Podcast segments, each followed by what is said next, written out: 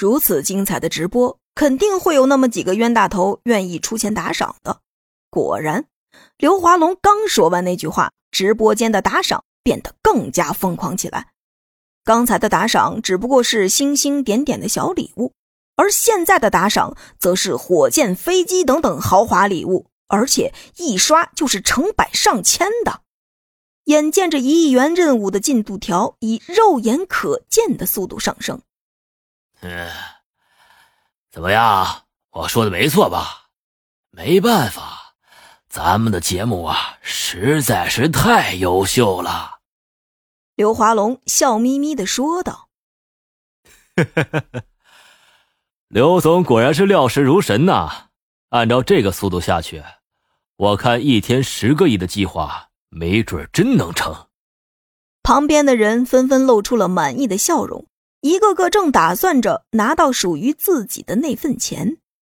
荒岛的山洞里，把刚才的那两个人灭杀之后，几个人这才开始了休息。这下萧然也能放心的睡一觉了。大家好好休息吧，现在这里已经非常安全了。萧然安心的躺在地上说道：“不得不说，宋菲儿找的这个地方确实够可以的。咱们都是悬在空中，除了会飞的。”什么东西都过不来。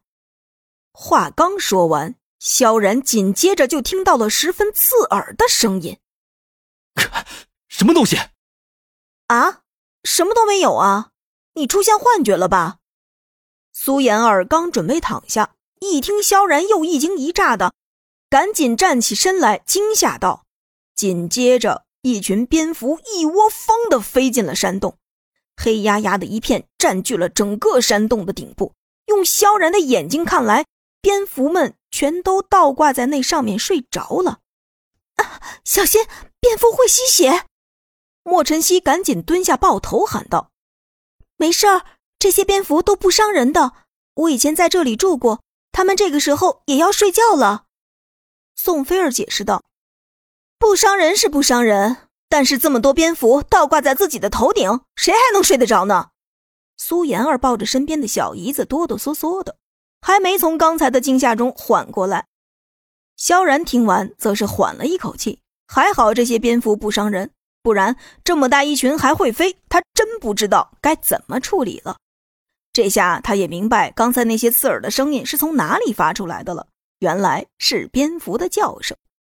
蝙蝠的叫声是一种超声波。人耳根本听不到，萧然是因为听力被强化了，所以才会有刺耳的感觉。啊，这次总能睡觉了吧？算我求求了。